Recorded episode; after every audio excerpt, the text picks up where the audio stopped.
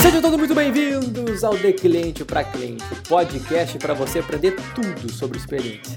Essa é a edição de número 35 e o tema da vez é como a experiência do colaborador impacta na experiência do cliente. Tema relevante para todo mundo que está nos ouvindo. E para falar sobre isso eu chamei nada mais nada menos do que Rodrigo Marcondes, ele que é presidente da Gênesis Brasil. E o papo tá recheado de dicas práticas.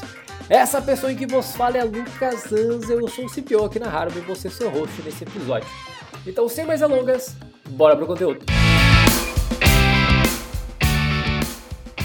Então, muito bem, meus queridos, sejam bem-vindos a mais um episódio aqui do podcast de Cliente para Cliente. E mais uma vez, nós temos aqui comigo um convidado incrível que vai compartilhar muito conhecimento. O nosso convidado aqui tem muita experiência, tem uma jornada aí profissional, de carreira de vida sensacional. Então, Rodrigo, muito obrigado por aceitar o convite aqui para participar do podcast e seja oficialmente bem-vindo aqui ao nosso conteúdo. Obrigado, Lucas. É um prazer enorme estar aqui, falar para a tua audiência desse assunto que eu gosto tanto, que é relacionamento com o cliente. Então, um prazer enorme estar aqui com vocês. Maravilha, maravilha. inclusive, é, é, a gente sempre gosta aqui, né, Rodrigo, antes da gente falar do assunto, que esse assunto. Eu vou, vou atuar aqui como aluno, cara. Tô até com um caderninho aqui no lado, porque é um, é, é um tema interessante, cara, a parte Boa. de experiência do colaborador. Mas antes da gente pular aqui para o tema que nos interessa, compartilha com a galera um pouco da tua trajetória, né? De como é que o Rodrigo começou até, até onde é que ele está agora, sentado na cadeira que ele está hoje. Boa, vamos lá, vamos falar aqui um resumo de 32 anos de, de profissão. É, eu tenho 47 anos, é, sou casado, tenho três filhos, é, o Gael de dois anos, o Pedro de nove e a Ana Clara é, de 12 anos. Eu tenho 1,80m, sou branco, cabelo curto, uso óculos, meu óculos é laranja, é, eu normalmente uso camiseta preta, é, e eu comecei a minha carreira com 16 anos de idade, é, 15 para 16 anos de idade, depois de é, ter repetido o primeiro ano colegial. É, eu venho de uma família de classe média baixa, é, portanto, eu queria trabalhar, queria ter começado a trabalhar antes, mas meus pais é, fizeram um esforço adicional para que eu pudesse só me focar nos estudos. E quando eu repeti o primeiro ano colegial, eles ficaram tão decepcionados que eles resolveram deixar eu ir trabalhar. Eu costumo dizer, não vou falar isso nunca para os meus filhos e nem quero deixar isso como um conselho para ninguém, mas eu costumo dizer que foi uma das melhores coisas que me aconteceram na vida, foi justamente repetir é, esse, esse primeiro ano colegial por N razões. Primeiro, porque eu entendi o quão amargo era é, você ter que fazer tudo de novo, né, é, por, um, por um, uma questão de, de, de, não ter estudado, não ter se dedicado, né, de você ter perdido um ano da sua vida inteiro. É, então, foi muito doído para mim. É, o segundo ponto foi porque eles começaram, me deixaram a, começar a trabalhar. Então eu fui trabalhar de office boy, naquela época existia essa, essa profissão, é, que era um faz tudo dentro da empresa, né? Você ia no banco, você ia no correio, você ia no supermercado comprar coisa para a empresa, enfim, você fazia todo tipo de, de serviços para a empresa, normalmente serviços de rua. É, eu sempre fui muito curioso é, e sempre fui muito e sempre fui muito é, fuçador. E eu trabalhava numa empresa que fabricava monitores, monitores para computador. É, então, nas minhas horas vagas do trabalho, eu ia para a produção, né, para o galpão de produção da, da, empresa, e eu ficava literalmente enchendo o saco dos caras para que eles me ensinassem é, como montar um monitor, como fabricar uma placa, como soldar os componentes eletrônicos, porque naquela época era tudo soldado à mão. É, e fui aprendendo é, a, a trabalhar é, com, com, esse tipo de coisa e comecei a fazer o meu serviço de office boy rápido para que eu pudesse ter tempo de trabalhar dentro da produção da empresa, porque eu gostava muito, era uma coisa que me dava muito prazer. É, nesse meio tempo, eu, eu fui fazer um colegial técnico, né? Eu entrei no, na Fundação Paula Souza para fazer colegial de processamento de dados. É, e lá pelas tantas do meu, do meu primeiro ano, eu precisava programar em, em COBOL, em Pascal, que são linguagens de programação que provavelmente a maior parte das pessoas que estão ouvindo a gente nunca ouviram falar. É, e eu precisava de um computador. Eu precisava ter um computadorzinho em casa para poder estudar. Lembra que eu não queria nunca mais repetir de ano. É, então eu precisava estudar, precisava me dedicar. E a verdade é que eu não tinha como ter um computador em casa. E essa empresa que eu trabalhava, ela tinha trocado os computadores, é, na época XT para 386, né? É, e tinha uma pilha de computadores lá empilhadas na empresa. E eu cheguei para o dono da empresa, era uma empresa relativamente pequena, e pedi para ele me vender um daqueles. Ele me vendeu, é, e me veio aquele insight, é, e eu falei, pô, se eu preciso de um computador, e esse computador, apesar de ser um computador já mais velho, antiquado, me serve, os meus colegas na escola também vão precisar. E resumindo a história, eu comecei a vender aquele monte de computador é, que estava lá sucateado praticamente, eu comecei a vender para os meus colegas na escola.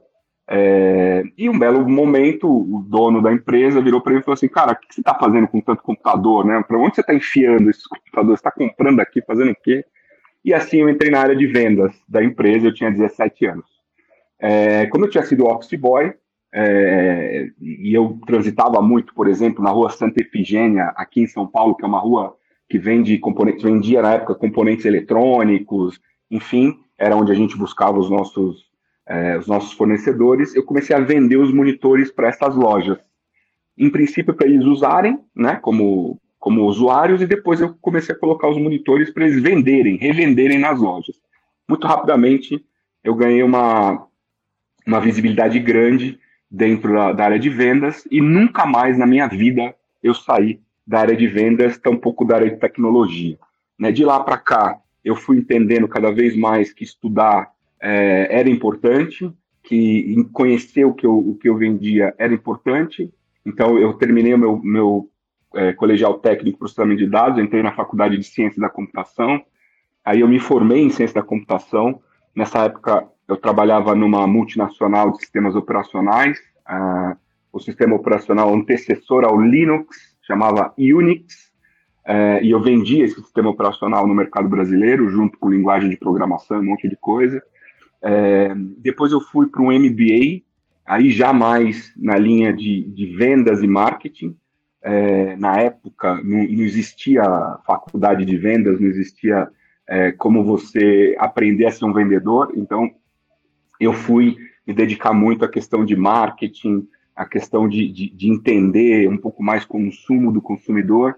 Aí eu acelero aqui essa, essa apresentação e venho aqui para 2008, 2009, quando teve o boom do CRM. CRM é um software de relacionamento com o cliente, né, o antecessor ao, ao, aos sistemas e às tecnologias de experiência do cliente, e eu fui vender é, esses softwares é, numa empresa que eu tinha aberto.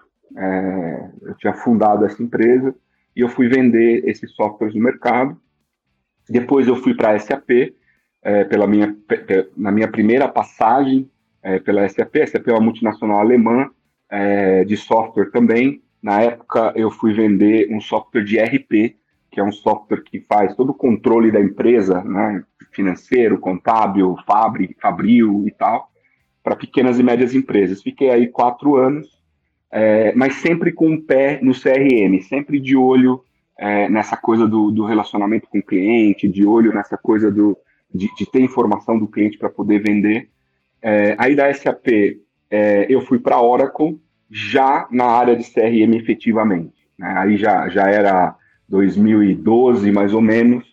É, o CRM já tinha é, realmente se provado um investimento importante dentro das empresas e as grandes multinacionais de software começaram a investir pesado em é, desenvolver ferramentas de CRM. Então eu fui para a Oracle liderando uma área de, de CRM é, dentro da Oracle. Fiquei, fiquei na Oracle por quase quatro anos nessa área né, de, de venda de softwares para relacionamento com o cliente. Aí voltei para a SAP como vice-presidente é, de vendas da plataforma de e-commerce, porque é, durante esse período de 2012 até 2016, 2017, é, o CRM mudou para Customer Experience. Né? Então, é, um, um, o CRM virou um pilar dentro de uma estratégia de customer experience. E o e-commerce fazia parte, faz parte até hoje dessa estratégia de, de, de experiência do cliente. Fui para a SAP, fiquei, voltei para a SAP como vice-presidente de, de, vendas do SAP Hybris. É, foi uma, uma segunda passagem maravilhosa é, pela, pela companhia, uma companhia já bastante diferente da companhia que eu tinha trabalhado lá até 2009, 2010, é, completamente reinventada, com, com soluções bastante é, é, abrangentes, né? não era só mais a, a empresa do ERP.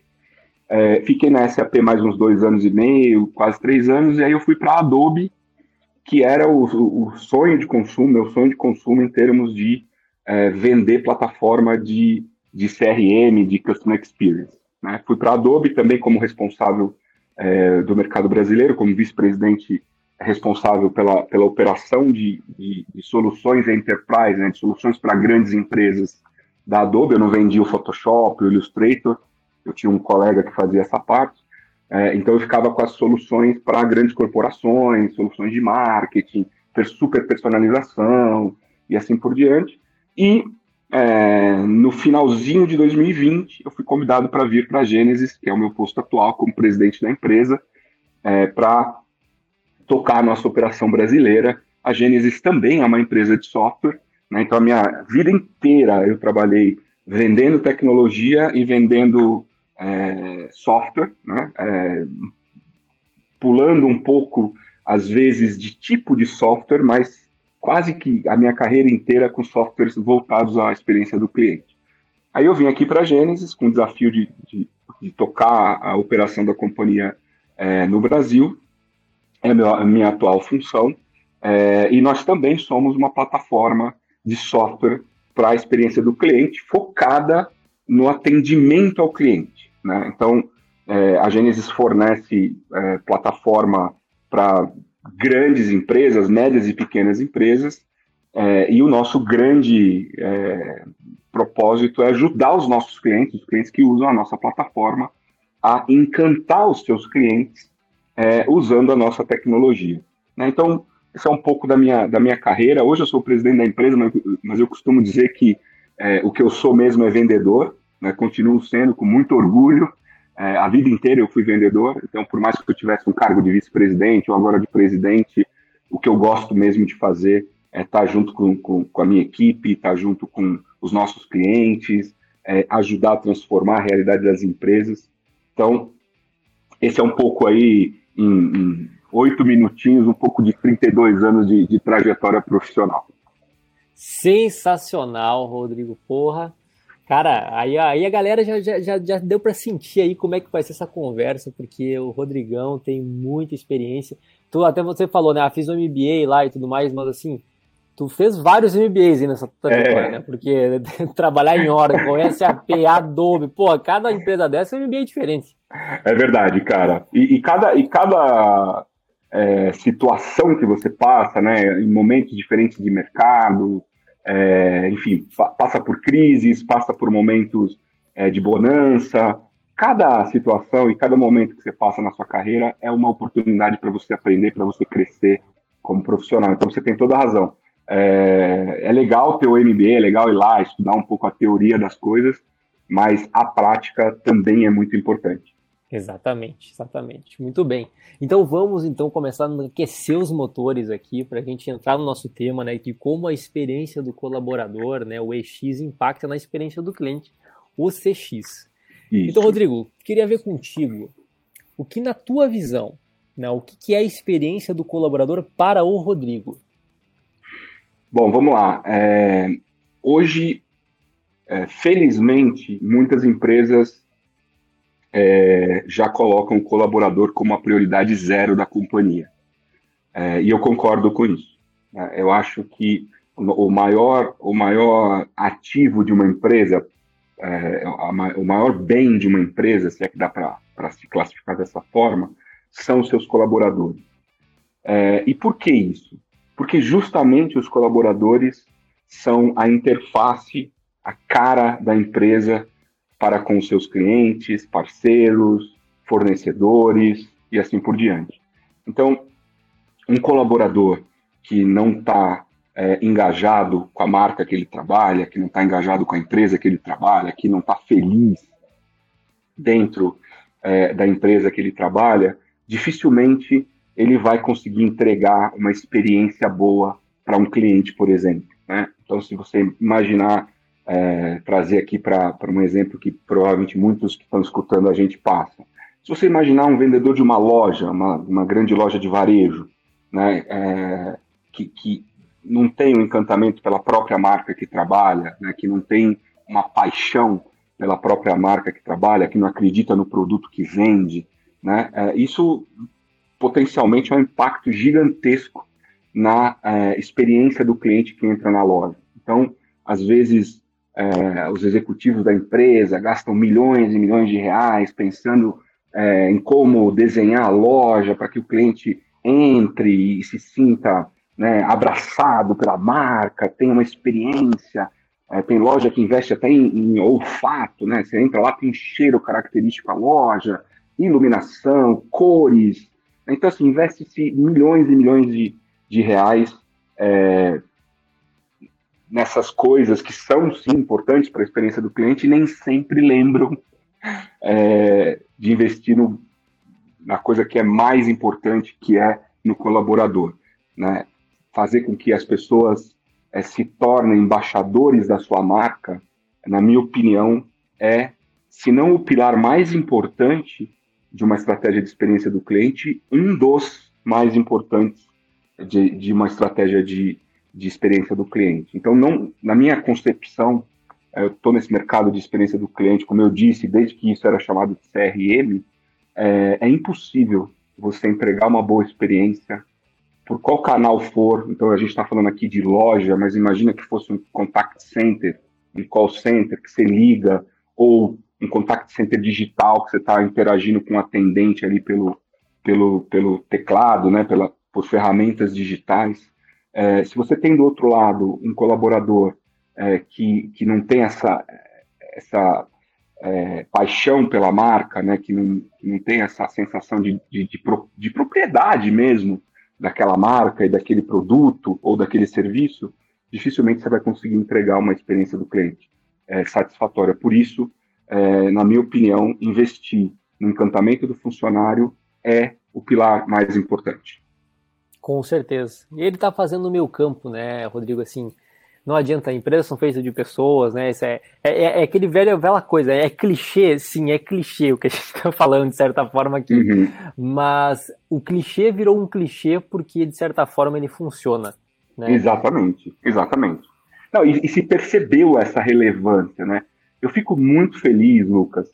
É, imagina, eu estou aqui no meu dia a dia falando com executivos de diversas empresas, é, de diversos segmentos e tamanhos, e eu fico muito, muito feliz de ver a preocupação é, desses executivos com a experiência do cliente, com a, a, colocar o cliente no centro das estratégias e é, a preocupação com é, a experiência do colaborador também.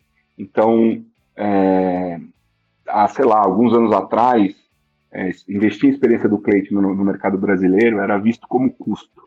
Né?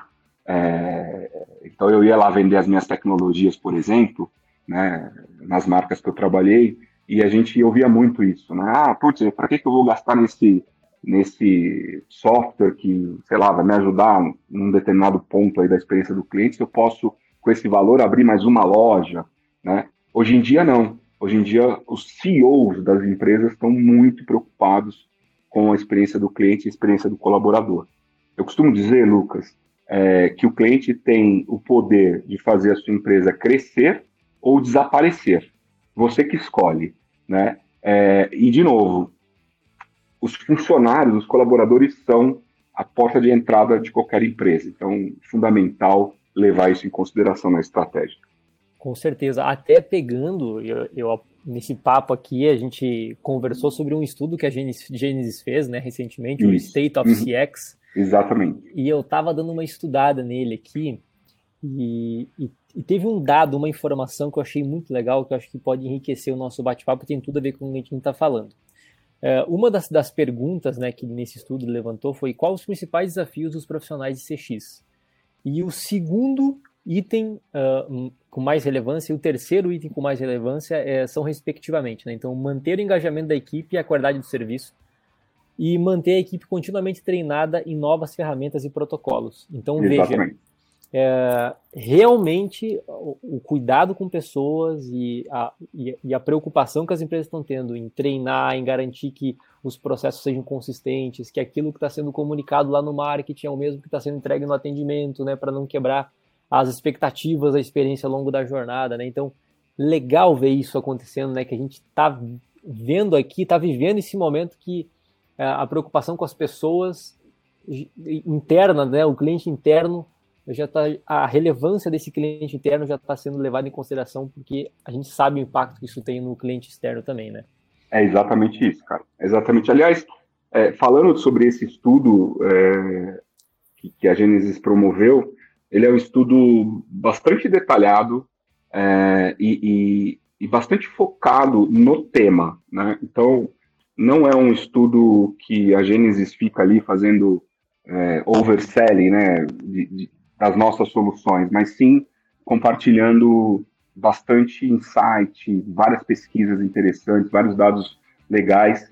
Então, eu queria até aproveitar e deixar o, o site da Gênesis, www.genesis, é, o nosso Gênesis é SYS, de System, né, de, de Genesis System, é, .com.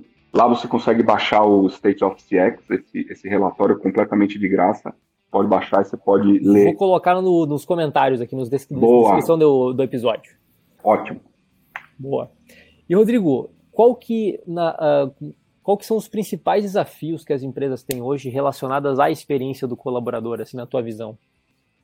Cara, é, eu, eu acho que o, o grande primeiro desafio, apesar de estar melhorando, como eu falei, ainda é entender que o colaborador é o pilar mais importante da estratégia de, de experiência do cliente. Né? Isso, é, principalmente se você é uma rede de lojas, né? se você é uma empresa que presta serviço, né? porque é, a, a, o contato do seu funcionário, do seu colaborador com o seu cliente, ele é ele é 100%. Né? Se você entra numa loja, você vai ter o contato com o vendedor. Se você presta um serviço, seu cliente é, vai ter o contato com o teu prestador de serviço ou sei lá, ou você vai até a casa do cliente e tal. Então esse é o primeiro grande, esse é o primeiro grande desafio, é de fato os, os executivos do mercado entenderem que isso é o, é o primeiro ponto. É, o segundo ponto é transformá-los em embaixadores da marca, né? É, e, e, isso é um processo, isso é um processo que passa por é, cuidar das pessoas né, de uma forma genuína, é, cuidar das carreiras das pessoas, é, treiná-las é, nos produtos e serviços que eu vendo. E também um ponto que a gente é, precisa sempre pensar é em trazer autonomia para essas pessoas. Né? Porque imagina o seguinte: você trabalha numa loja, né? É, e, e, o seu cliente entra numa loja com determinado é, desejo ou um problema é, e você não tem autonomia de é, sair ali do, do roteiro principal que a, que a sua empresa criou para aquela, aquela situação. Então imagina que o cliente comprou lá um determinado bem, uma televisão, por exemplo, levou a televisão para casa, a televisão não funcionou, o cara voltou lá com a televisão é, e você, sei lá, não pode trocar televisão na mesma hora para o cliente. Estou criando aqui uma situação hipotética, né? É, por quê? Porque esse é o teu padrão, é o teu standard e tal. É, e, e, e, as empresas esquecem que há casos e casos, há situações e situações, e que os colaboradores que estão na frente do cliente, né, é, nas centrais de atendimento, ou os vendedores das lojas, ou os prestadores de serviços, eles precisam ter uma certa autonomia para encantar o cliente. Né? Porque nem sempre o processo padrão da empresa, que é aplicado para 99,9% dos clientes, ele vai ser satisfatório para uma determinada situação de emergência que um determinado cliente é, passou. Eu, eu, vou dar um, eu vou dar um exemplo, gosto de exemplificar para ficar bem claro. Há um tempo atrás eu comprei uma televisão é, numa dessas grandes redes de, de varejo é, e eu comprei a televisão porque no anúncio da televisão dizia que a televisão seria entregue em dois dias. Né? E eu precisava dessa televisão para uma determinada atividade, então eu comprei a televisão. É, e a televisão chegou, né, direitinho, tal, que ótimo, tal. Coloquei lá a TV no, no suporte, tudo direitinho. Puf, fui ligar a TV, a TV não ligou. Né? É, e eu tenho certeza que isso não é comum. A TV era uma marca boa e tal, e não ligava. Aí, puta, olha isso, olha aquilo, e liga no, no na, na, central de atendimento da marca da TV para ver né, se podia ser alguma coisa que eu estava fazendo errado. Concluiu-se que, infelizmente, a TV veio com, com defeito. Mas eu precisava da TV é, para dali a dois dias, por isso eu comprei daquela marca, também por conta da, do prazo de entrega. Quando eu liguei na central de atendimento é, dessa, dessa rede de varejo, a qual eu sou cliente há anos, e, e eu realmente é, procuro sempre me relacionar com essa marca, é, eu, eu, o atendente não tinha como sair do script. Né? Então, que ele falou, olha, é, o senhor vai ter que botar a televisão na caixa de volta, eu já tinha jogado a caixa fora, né? É, e nós vamos pedir a coleta da televisão em até sete dias úteis. Né? Aí eu explicando, falando, olha, então, deixa eu, te, deixa eu te explicar, eu comprei a TV, porque eu tenho aqui um evento que vou precisar da TV e tal, não sei o que, baraná, baraná. E não dá para esperar sete dias úteis. Então não dá para cancelar a compra, eu faço outra, você me entrega outra TV, né? enfim, aquela confusão. Mas por quê? Porque ele não tinha autonomia, aquela pessoa não tinha autonomia de resolver meu problema. Né? Então tinha que seguir o script é, que foi definido, o processo que foi definido pela marca, né? e ele não tinha nenhuma autonomia é, para sair daquele script e de fato atender o meu, o meu propósito e o meu, o meu anseio e a minha necessidade. É, acabei resolvendo, enfim, porque conheço os executivos da empresa, então liga para um, liga para outro, resolvi meu problema e, e, dei o feedback. Né? Eu, como executivo dessa área, eu adoro me relacionar com as marcas é, para poder passar feedback positivo, feedback de melhorias e tal. É, então, Lucas, essa questão é, de você é, transformar o seu funcionário num embaixador da sua marca, de você treiná-lo para que ele saiba o que ele está vendendo, saiba o serviço, né, tem histórico da companhia, da marca, do, da empresa, e que ele tenha alguma autonomia para resolver os problemas, é fundamental para é, qualquer estratégia de, de experiência do cliente. Cara, sensacional. Eu acredito que esse ponto da autonomia, uh, como consumidor falando aqui, né? Acho que a galera também que está em casa com certeza se identificou com esse teu exemplo, porque não tem nada mais irritante que você ver que ah, muitas vezes você está ali no, no saque para resolver um problema, você sabe que é um negócio muito simples, é extremamente simples, mas uh, você vê que aquela pessoa que está do outro lado da linha, ela não consegue te ajudar não porque ela não quer, mas porque ela não tem autonomia para te ajudar exatamente. Naquele, naquela aquela questão. É exatamente. Né? É igual quando você entra numa loja, né? Você foi lá, comprou uma roupa, né? E sei lá, a roupa usou uma vez ou duas, a roupa deu um defeito, você chega lá na loja, é, é um defeito de fabricação, mas você já usou a roupa, enfim. E, e, e às vezes, Lucas, é, é uma coisa que para a marca né, não, não tem impacto financeiro nenhum. Né? É, é, é, é, simplesmente uma troca de uma rota de entrega, nesse caso a televisão, por exemplo. Né? Era, era um, mexer ali um pauzinho numa rota de entrega e colocar uma TV é, a mais para ser entregue no dia seguinte é, na minha casa já coletando a, a outra TV. Né? Então, assim, tem coisas que você pode fazer como, como empresa, é, mexer nos seus processos, que, que para você, empresa, tem um impacto muito pequeno, um custo muito pequeno. Mas para o seu cliente, pode ser a grande definição entre ele fazer negócio com você ou não. Né? Então, é, de novo, e quem é que está lá na ponta fazendo isso? O seu colaborador.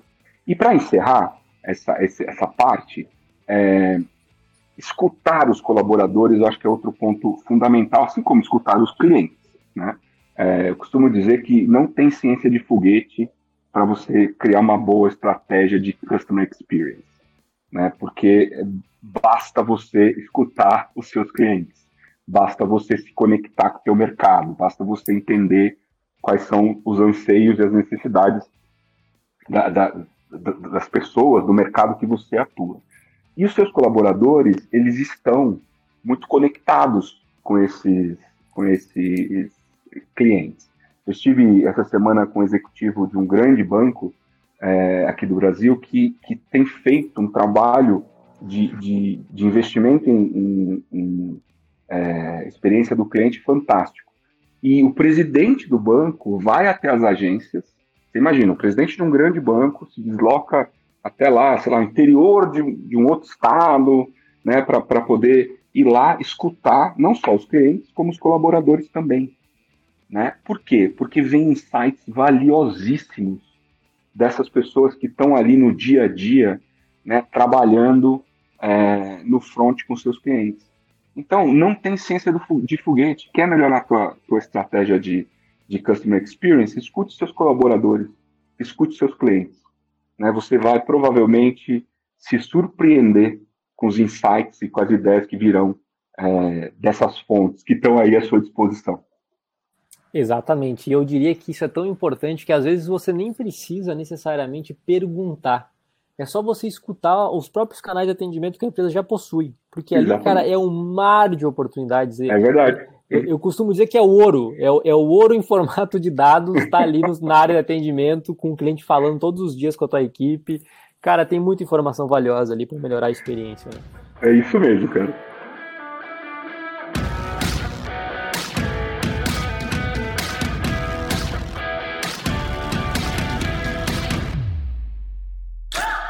Podcast é um oferecimento da Harmo, a plataforma de marketing experiência onde a conversão é mensurável e o ROI inevitável desenvolvido especialmente para redes de lojas físicas, integrando gestão de reviews, SEO local e pesquisas multimétricas, criando uma poderosa máquina de aquisição através do boca a boca digital.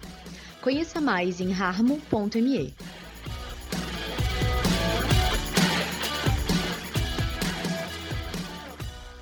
E Rodrigão, qual que tu acha, né? Tu falou agora essa questão da pesquisa aí, né? De ouvir, escutar, que, é que eu acho interessante, mas qual que tu acha que é o primeiro passo, né, para quem está escutando aqui? Tá, beleza, o Lucas e o Rodrigo estão falando um negócio bacana sobre a experiência do colaborador. Mas qual que tu acha que é o passo zero, assim, para a pessoa, para a empresa, para o colaborador, para esse empreendedor, para esse diretor, enfim, esse gestor, começar a melhorar a experiência do colaborador dele? Bom, eu, eu não sei se tem uma, eu não sei se tem uma, uma regra, assim, uma receita de bolo. Eu vou dizer o que eu faço. É, para mim, a primeira coisa é cuidar das minhas pessoas. Né? Então, eu, eu, costumo dizer lá na Gênesis, é, para todo mundo, eu falo assim: ó, as nossas prioridades são saúde, família, depois todo o resto. Então, é, e eu boto isso muito em prática. Né? É, eu eu é, acompanho, é, por exemplo, na época da pandemia, é, felizmente a gente está se livrando disso, mas na época da pandemia acompanhei todos os casos de Covid. Nós não temos, somos cerca de 200 pessoas na Gênesis aqui no Brasil, é, mas eu acompanhava pessoalmente todos os casos, eu estava monitorando, eu falava com as pessoas. É, quando tinha um caso com parente de primeiro grau, eu também estava ali acompanhando. É, eu, eu tenho uma gestão de portas abertas, então é, as pessoas podem entrar e falar, e, e enfim, é, eu incentivo essa, essa, essa troca, né, é, não só de, de, de, assuntos do trabalho, mas também de assuntos pessoais, da gente transcender um pouco é, o dia a dia do trabalho, dos resultados, que são importantes, sem dúvida são, é, mas eu, eu, meu primeiro passo é cuidar das pessoas, né, é, é ter certeza que as pessoas estão, é, primeiro, bem, né, ou o melhor possível, né, e mais felizes possível. Né? É, tem muita gente que fala que isso é utopia, que não existe. Eu discordo. Eu acho que é, sim, você tem estratégias que você pode implementar na sua empresa é, que tem um impacto financeiro do ponto de vista de custo pequeno e um grande impacto é, para pra, as pessoas. Vou dar um exemplo. Quando a gente estava ali no, no auge da pandemia, é, as pessoas todas em casa, é, enfim, com todas as dificuldades que todo mundo passou, né? Ter que trabalhar de casa, com os filhos estudando em casa, muita gente não tinha uma sala é, específica para trabalhar, tinha que trabalhar todo mundo junto, marido, esposa, as crianças com a escola e tal, é, e todo mundo muito no, no, limite, né? Então a gente começou a criar estratégias é, para tentar aliviar esse tipo de, de, situação, desde happy hours virtuais até é, toda semana eu trazia um convidado externo da, da companhia para falar de um tema nada a ver com o nosso business, né? Para a gente poder é, oxigenar a cabeça. É, aí a gente tinha é, uma vez por mês o café da manhã que a gente mandava, selecionava os aniversariantes do mês, mandava uma cesta de café da manhã para casa de cada um, e aí tínhamos ali um momento de 45 minutos, uma hora, em que a gente se reunia, dava umas risadas.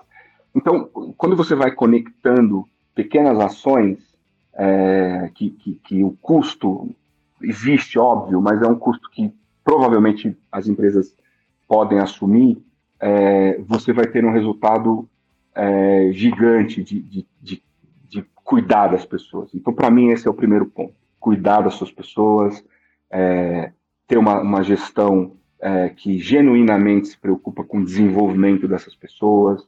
Né? Então, não adianta nada você ir para o mercado e dizer, nossa, aqui nós damos oportunidades para nossas pessoas, porque, puxa, prata da casa e tal, e na hora que tem uma vaga, você traz uma pessoa de fora e não, não considera as pessoas de dentro.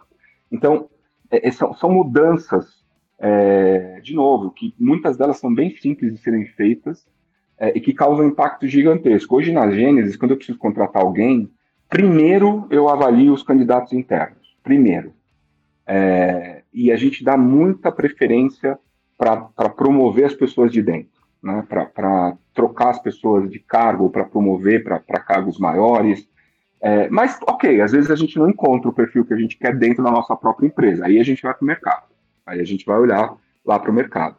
É, e quando a gente vai contratar, por exemplo, é, a gente tem um modelo de contratação em que é, a gente avalia muito a questão cultural da pessoa que está entrando. Né? Se vai ter o fit, se vai ter o, o match, como se usa muito hoje, né? se vai ter a, a conexão com a cultura que a gente tem dentro da organização. É, então, são, são esses detalhes, Lucas, que eu acho que quando você vai juntando, eles formam um grande quebra-cabeça é, que fazem com que as, as pessoas comecem a, a defender é, a marca é, que elas trabalham. Eu sou completamente apaixonado por trabalhar na Gênesis. É, é assim uma, uma empresa fantástica, porque não sou só eu no Brasil é, que, que tenho essa, essa visão. Né? Eu tenho o suporte do nosso CEO global, ele é uma pessoa assim, para você ter uma ideia, é, esse ano e nos dois anos passados, a gente teve, por exemplo, todas as sextas-feiras do mês de agosto livres para as pessoas poderem é, se dedicar à família, porque a gente sabe que mesmo no ambiente híbrido, que é o que a gente hoje tem na Gênesis, a carga de trabalho acabou aumentando bastante, né?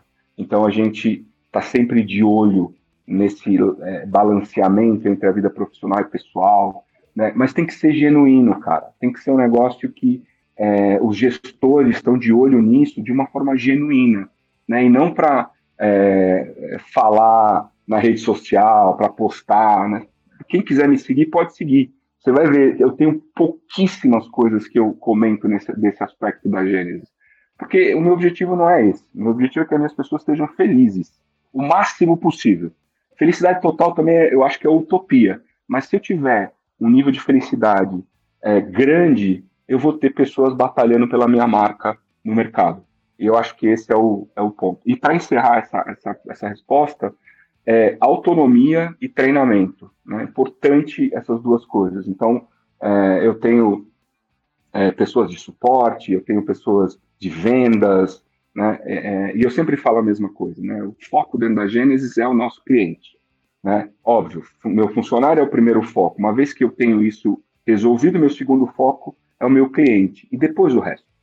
Então eu procuro trazer o máximo de autonomia possível para que as áreas possam atender os clientes da forma correta. Eu, eu, eu, eu trabalho B2B, né? Empresa com empresa, mas eu sempre falo é, entre o B2B sempre tem CPF com CPF, né? Então, eu e você, você está numa empresa, eu estou em outra, mas nós somos duas pessoas se relacionando, representando as nossas empresas. Então, é, a gente precisa ter as nossas, as nossas é, necessidades satisfeitas igualmente. Né? Então, eu acho que esses são os pontos que eu, que eu procuro na Gênesis implementar e, e olhar. Cara, sensacional, sensacional. Até anotei umas coisas que até tem coisa que, que vou, vou implementar na Harma aqui, hein? Boa! Teve coisa massa. Cara, e, e, agora você contando aí como a Gênesis faz, é, eu, eu, lembrei de um, de, um, de um, ponto da nossa trajetória aqui da Harman, é, que foi muito impactante para a gente, foi muito importante, eu acho que, que contribuiu muito para o modelo de gestão que a gente está construindo aqui. Que logo em 2020, quando estourou a pandemia, nós entramos para o Scale Up da Endeavor. Uhum. E, cara, esse programa foi assim, ó, game changer para a gente, assim, uh, pelo nível das mentorias que a gente teve acesso. É, ali só tem é, fera. Cara, foi assim, eu me lembro que, imagina, estourou a pandemia, é, tava aqueles, aquela, todo mundo meio perdido, não sabia o que estava acontecendo. E assim, eu acho que na segunda ou terceira semana de pandemia, acho que onde estava o ápice né, da, da, da, incerteza, a gente teve uma, uma mentoria lá com o Paulo Veras, que ele, na época ele era o CEO da 99, sobre gestão de crise. Cara, aquilo uhum. ali salvou a nossa empresa na pandemia, eu tenho certeza. Que legal. É, mas é, a gente teve uma série de mentorias e, as, e, e, e na Endeavor, para quem não conhece, né, as mentorias são sempre com os empreendedores, né? Sim. Então uhum. eles sempre compartilham a, a, ali as experiências e tudo mais.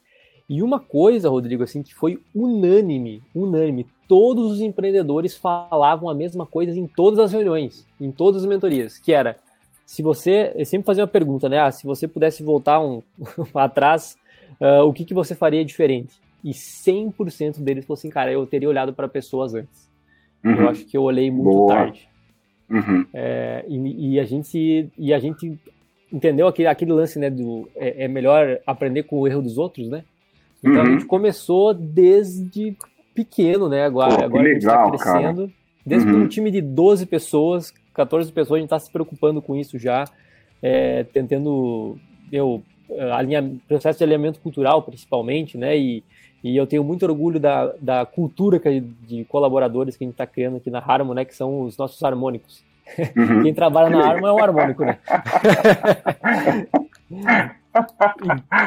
Muito bacana, cara. É, então, eu queria compartilhar com a galera aí, cara. Então, assim, se você não olha para pessoas, é, é, realmente, assim, essa fala do Rodrigo foi bastante inspiradora. Acho que a gente tem muito a aprender mesmo. E, cara, e, pessoas e tem um outro negócio. ponto, complementando, é, é, a gente, felizmente, como eu disse, né, não dá para dizer que a gente está totalmente fora da pandemia, mas felizmente a vida está voltando aos trilhos, né? Praticamente tudo é, voltou a, ao normal, se é que o normal de antes é o mesmo normal de agora. É, mas deixou muita, machucou muito, né? machucou muito é, as pessoas, machucou algumas empresas, machucou alguns segmentos de mercado, é, e, de novo, né, no fim do dia, tudo tem pessoas envolvidas. Então, é, precisa estar conectado com o time, precisa... Eu, por exemplo, uma outra prática que eu tenho dentro da, da Gênesis é, são as reuniões de one-to-one, -one, né? Então, eu procuro fazer com o máximo de pessoas que eu posso, é, uma vez por trimestre, é, e eu sempre digo para essas pessoas, a gente vai falar do negócio nessas reuniões, vai falar, vai falar lá do, das previsões de vendas, vai falar lá do, do desenvolvimento dos mercados, porque é importante. É, mas eu quero, acima de tudo, falar das pessoas, de como elas estão, de como estão é, de saúde, de como estão é, em casa, com as famílias, é, e, e, e, eu genuinamente tento apoiar é, em tudo que eu começo a identificar é, que, que, eu posso apoiar como, como pessoa, como Rodrigo e como executivo. É, e é um trabalho de formiguinha, cara. É um trabalho ali do dia a dia, né, de colocar um tijolinho por tijolinho, mas a hora que você constrói esse castelo, meu amigo, ninguém derruba. Então, assim, vale a pena fazer isso? Vale. Vale a pena. Então, quem estiver ouvindo a gente, estiver em dúvida, eu estou dizendo, vale a pena. Né? Não é a primeira empresa que eu, que eu trabalho tão focado nas pessoas, sempre tive essa característica de gestão. É, então, assim, eu garanto que vale a pena. Os resultados melhoram muito. Com certeza, cara, com certeza. Isso é, isso é, demais. E até complementando um outro ponto, né, que eu acho legal que você deu uma pincelada numa, uma, umas duas perguntas atrás, acredito, que é a parte de pesquisa, né? Imagino que muitos aí que estão escutando a gente deve ter um departamento de RH atuante que faz uh, ciclos de pesquisas organizacionais, né, que são questionários um pouco mais longos. Mas se por acaso tu tá aí num ambiente que tu não tem isso muito bem definido e quer tirar uma, uma temperatura de forma mais ágil. É, assim como a gente tem um NPS para o consumidor, a gente também tem um ENPS aí para o uhum. colaborador. Mas eu adicionaria um temperinho aí nessa dica, né? Porque você é, é, perguntaria, né, ao quanto você recomendaria a, a sua empresa como um bom lugar de, de se trabalhar, né? É, uhum. essa é a pergunta, no caso, padrão. É, você pode adicionar essa, que é a padrão, e você pode também adicionar uma relacionada a produto, se aquele colaborador recomendaria os produtos da empresa para outros amigos e familiares, e se essa pessoa, se esse colaborador é, recomendaria o seu líder para um, um, um colega, um outro colega, um, um amigo. Né? Então você tem aí, numa pesquisa muito curta, objetiva, medir a percepção da empresa, do, do colaborador com a empresa, com o produto e com o líder dele. Né? Então acho que é um, é um, é um tripé Cara, bem interessante aí. Co coincidentemente, é, há duas semanas atrás, é, eu comecei um processo parecido de avaliação, é, muito focado na, na, na questão da, da, da, minha gestão. Estou fazendo dois anos na empresa, então eu, eu quis é, avaliar é, os pontos que eu preciso reforçar, né? é, e os pontos que eu preciso melhorar, né, como, como executivo, como líder da companhia e como companhia. Então eu fiz justamente uma pesquisa é, anônima, obviamente, isso eu acho que é fundamental, garantir. Bem importante a, ressaltar. É, é, é, bem importante garantir isso para que o colaborador esteja, é, o colaborador ou a colaboradora estejam é, seguros de que é, é, um, é um objetivo de realmente colher insights para melhoria, né? E não nenhuma outra coisa é, qualquer. Então, por que, que eu estou citando isso? Porque veio tanta informação, tanta coisa legal, cara. Coisas que eu, que eu talvez não estivesse enxergando, é, ainda que eu seja super conectado nas pessoas, que eu esteja o tempo todo preocupado e tal, mesmo assim ainda escapam coisas. Então, é, eu vou transformar isso numa, numa prática é, anual da gente poder é, ter uma amostragem da empresa. Obviamente que não, não, essa pesquisa não rodou para todo mundo é, da empresa, mas a gente, eu fiz uma amostragem de, de alguns departamentos para justamente eu, eu poder mensurar o que, que eu preciso reforçar, o que, que tem valor, o que, que não tem valor e o que, que a gente é, não está fazendo o que deveria fazer. Né? E, e, o resultado foi maravilhoso, trouxe muitos insights, é, e o custo foi praticamente zero, porque fizemos dentro de casa mesmo, né, com essas ferramentas de pesquisa que hoje tem no mercado. É, então, assim, eu, eu, escuto muito ainda, Lucas, é, é os executivos, né, falando, ah, mas é caro, ah, mas aí tem que contratar uma consultoria. Ah, tem, é legal ter, se você puder. É, mas dá para fazer muita coisa e começar o trabalho é, com boa vontade, né? Não necessariamente com, com, muita grana, mas com muita boa vontade. Então eu fiz, eu fiz justamente isso que você acabou de, fa de falar do, da pesquisa. Eu fiz é, e a gente trouxe muita coisa legal sobre marca, sobre ambiente, sobre ações e coisas que a gente vai desenvolver aí nos próximos meses. Muito bom. É, eu acho que muitas vezes tem muitas companhias que, se elas tivessem um pouquinho, só um pouquinho, nem muito, do espírito startupeiro, elas é. fariam bem mais com menos. É verdade, cara. Estou totalmente de acordo. Rodrigo, eu vou, o que eu vou te perguntar agora, eu estou te perguntando porque realmente eu nunca vi, mas talvez as pessoas aí que estão escutando viram, mas enfim, eu quero a tua opinião. Tá. muitas empresas elas acabam criando né, comitês de clientes. Eu acho que isso é uma coisa que se popularizou no mercado nos últimos anos, né, uhum. para falar, trazer a voz do cliente ali para o nível executivo e tudo mais. Mas até hoje, eu particularmente, eu nunca vi ninguém falando sobre criar um comitê de cultura. Uhum. Uh, qual que é a tua visão sobre isso? Tu acha que existe, não existe, tem pouco ainda? Olha, é, eu acho que tem pouco, é, mas eu gosto dessas iniciativas em que a, o próprio time lidera. Né? Então, cultura, é, bem-estar, é, ações sociais, não esqueçamos disso, porque isso também faz bem para os colaboradores, né? a gente poder doar o nosso tempo, a gente poder é, devolver para a sociedade um pouco do que a gente né, retira, entre aspas, né? É, então, eu, eu, gosto muito dessa é, estratégia da gente ter um ambiente é, aberto à inovação, aberto a, a, a ideias, né? É, e criar esses comitês. Né? De cultura é fundamental, é, de novo, né? Dependendo do teu tamanho de empresa ou, da, ou do, do momento de crescimento que você está, você vai botar muita gente para dentro, né? É, e aí é que a cultura pode se perder um pouco, né? Eu acho que as pessoas que entram sempre trazem coisas boas, né? E melhoram a cultura, mas os pilares da organização eles não podem nunca deixar de existir, né? Então é, criar comitês eu acho que é que é muito legal e isso também ajuda a engajar os profissionais, né?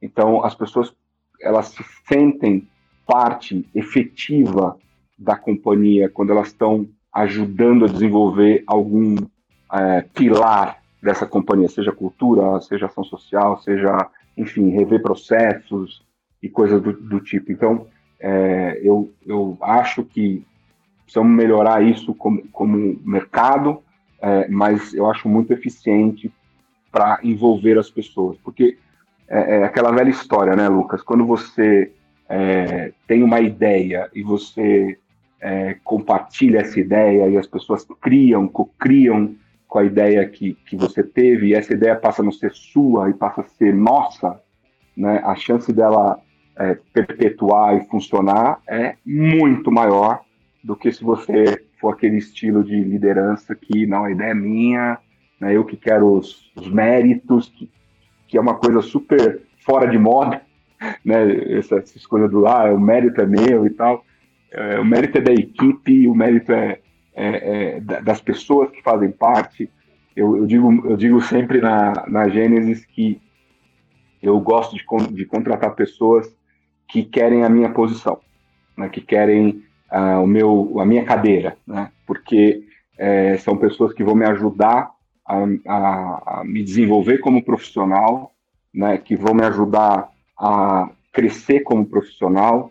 É, então eu não quero pessoas que sejam pessoas dóceis e que tudo que eu falo, ah, que legal. Eu quero justamente as pessoas que confrontam as ideias, que, que melhoram as ideias, que trazem ideias.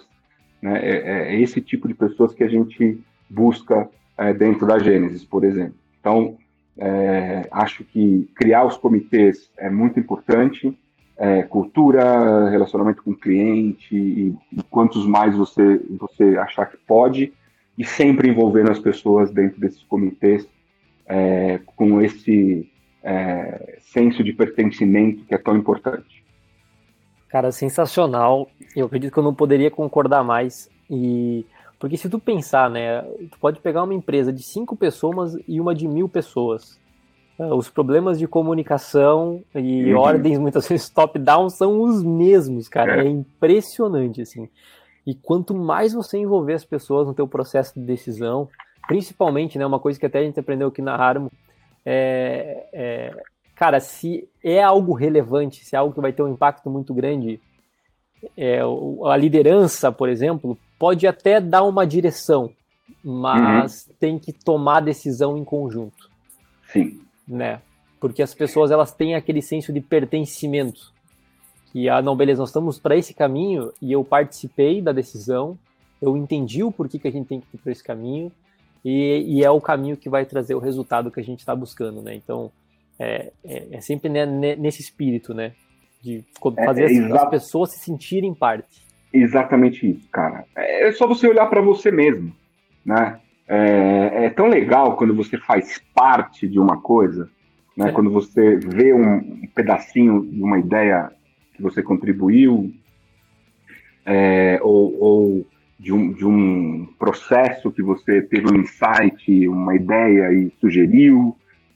Então, igual, igual é, é, desenhar estratégia de, de experiência do cliente não, não, é ciência de foguete, porque você pode ouvir do próprio cliente o que, que ele deseja, é, estar próximo do, do colaborador e desenvolver estratégias para que eles se tornem os seus grandes embaixadores também não é ciência de foguete. Escute o colaborador, esteja próximo, né, seja genuíno é, no cuidado, é, invista seu tempo é, em, entender a sua equipe do ponto de vista pessoal, né? profissional, a gente já sabe que todo mundo entende, mas entenda a situação das pessoas, entenda o momento, né? às vezes tem uma pessoa passando por uma dificuldade qualquer e você, sabendo disso, você pode apoiar, você pode é, incentivar que a pessoa tenha é, é, tempos livres para resolver o problema, você pode recomendar que tire férias, enfim. Aí você tem um monte de situações que você pode ajudar, mas para você ajudar, você precisa saber que, que tem um issue ali. Né? Entenda os desejos de carreira dessa pessoa, né? para onde ela quer ir no futuro, é, procure ajudar nesse desenvolvimento. É, e eu, falo, eu vou falar uma coisa que é super. É, é o pessoal acha estranho quando eu falo isso, ainda que seja fora da sua empresa. Né? Ou seja, desenvolver uma carreira ainda que seja fora da sua empresa. Porque é, às vezes dentro da sua empresa você não tem muito para onde para onde essa pessoa ir, porque ela quer ir para um caminho que sei lá não faz parte do teu negócio e tal. É, mas lembra, o legado que você está deixando nesse profissional é para sempre. Né? Então, às vezes, você é, ajuda a pessoa a se desenvolver fora da sua empresa. E depois essa pessoa volta lá na frente. Né? Então, é, colocar a pessoa no centro é isso. É, em algum momento, você abrir mão de ter um bom profissional na sua empresa, porque para a carreira dele é melhor que ele vá para o mercado. Perfeito. Massa demais, Rodrigo. Cara, chegamos ao final aqui do nosso bate-papo, cara. Passa rápido, né, cara? Meu Deus, se a gente fosse deixar a gente aqui, a gente ficava alguma horinha aí falando aqui. Muito massa, Ficava cara. Assim, cara. O papo foi muito gostoso. E, e, Rodrigo, por mais que você já falou, uma, deu uma série de, de, de informações, uma série de, de, de, dicas valiosas, né? Super práticas aí para o pessoal. É, tu tem alguma outra coisa para recomendar? Seja, seja assim um livro é, muito interessante sobre o tema, um, um, um, vídeo, um artigo, um podcast, uma série, enfim, que tu pode, pode deixar aí para a galera? Cara, eu gosto muito é, de, de, Puta, me, me, fugiu agora o, o, título do livro, mas eu te passo para você colocar aqui nos comentários. Boa. Que conta a história da criação da Netflix. É, que é um, é um paradoxo interessante. É aquele é, a regra não ter regras? Isso, a regra não ter regras, exatamente. Boa. É, esse livro é um livro que eu li já tem um tempo, é, já reli e me inspirei bastante nele para algumas coisas, porque é, ele quebra alguns paradigmas é, que, que, estão enraizados é, nas culturas das empresas. Né? É, e ele mostra como esses, essa quebra de paradigma ajuda no desenvolvimento da empresa. Então, é um livro que, que eu gostei de ler. É, eu gosto muito de assistir os TED Talks é, relacionados à experiência do, do colaborador e à experiência do cliente. Felizmente, hoje são temas que estão bastante abrangentes no mercado, então você consegue vários exemplos. Eu gosto muito de ler os cases reais, né, é, e, e, as empresas que, que trazem esses cases para o mercado, para serem estudados, para serem compartilhados. É, sempre também aprendo muito, sempre me inspiro é, nisso. É, e, como eu falei aqui várias vezes durante a nossa, nossa conversa, né, seja genuíno nessa questão de de cuidar das suas pessoas para que elas sejam é, os maiores é, representantes, é, embaixadores da sua marca. E provavelmente você vai perceber que o investimento para isso é muito menor do que você gastaria para contratar alguém fora do, do mercado, um, um influenciador ou um garoto propaganda e tal. Você vai perceber que dentro da tua empresa você tem uma força muito maior do que você teria fora. É, e para terminar, Lucas, eu queria muito te agradecer o espaço, estou sempre à sua disposição, adoro falar desses temas. Espero que tenha sido útil. Procurei compartilhar aqui é, coisas é, práticas que, que, que, eu já vivi ou que eu, que eu uso no meu dia a dia. E queria me colocar à disposição lá no LinkedIn, rodrigo.v.marcondes. Você me acha lá, Rodrigo Marcondes, e vai ser um prazer me conectar com todos os seus ouvintes. Maravilha, maravilha. Rodrigo, eu que agradeço tá? Pô, foi sensacional o conteúdo. Até eu te pedi também para você compartilhar teu LinkedIn aí pra galera se conectar. Então se conecte com o Rodrigo, cara, o cara anota mil. Aí tem uma coisa que tu não falou, Rodrigo. Que você é. também é podcaster, Mel. É, exatamente, cara. Eu tenho, eu tenho o, o, o XPXT, Experiências Extraordinárias, que é um podcast social. É, a gente recebe executivos e executivas do mercado é, para contarem as suas histórias, para inspirarem as pessoas, para trazerem os seus ensinamentos.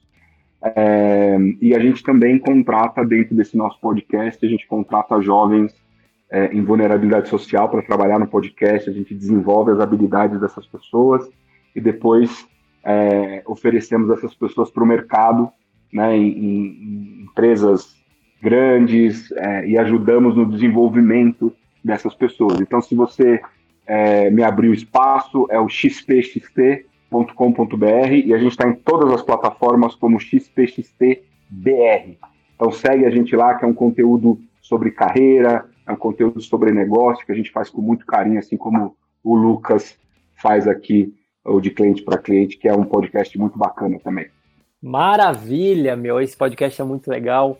É, eu não conhecia, né? Eu conhecia depois que eu conheci o Rodrigo, que eu fui conhecer o podcast dele, é muito bacana, acompanhe lá, que vocês não vão se arrepender. É um conteúdo nota 10 também.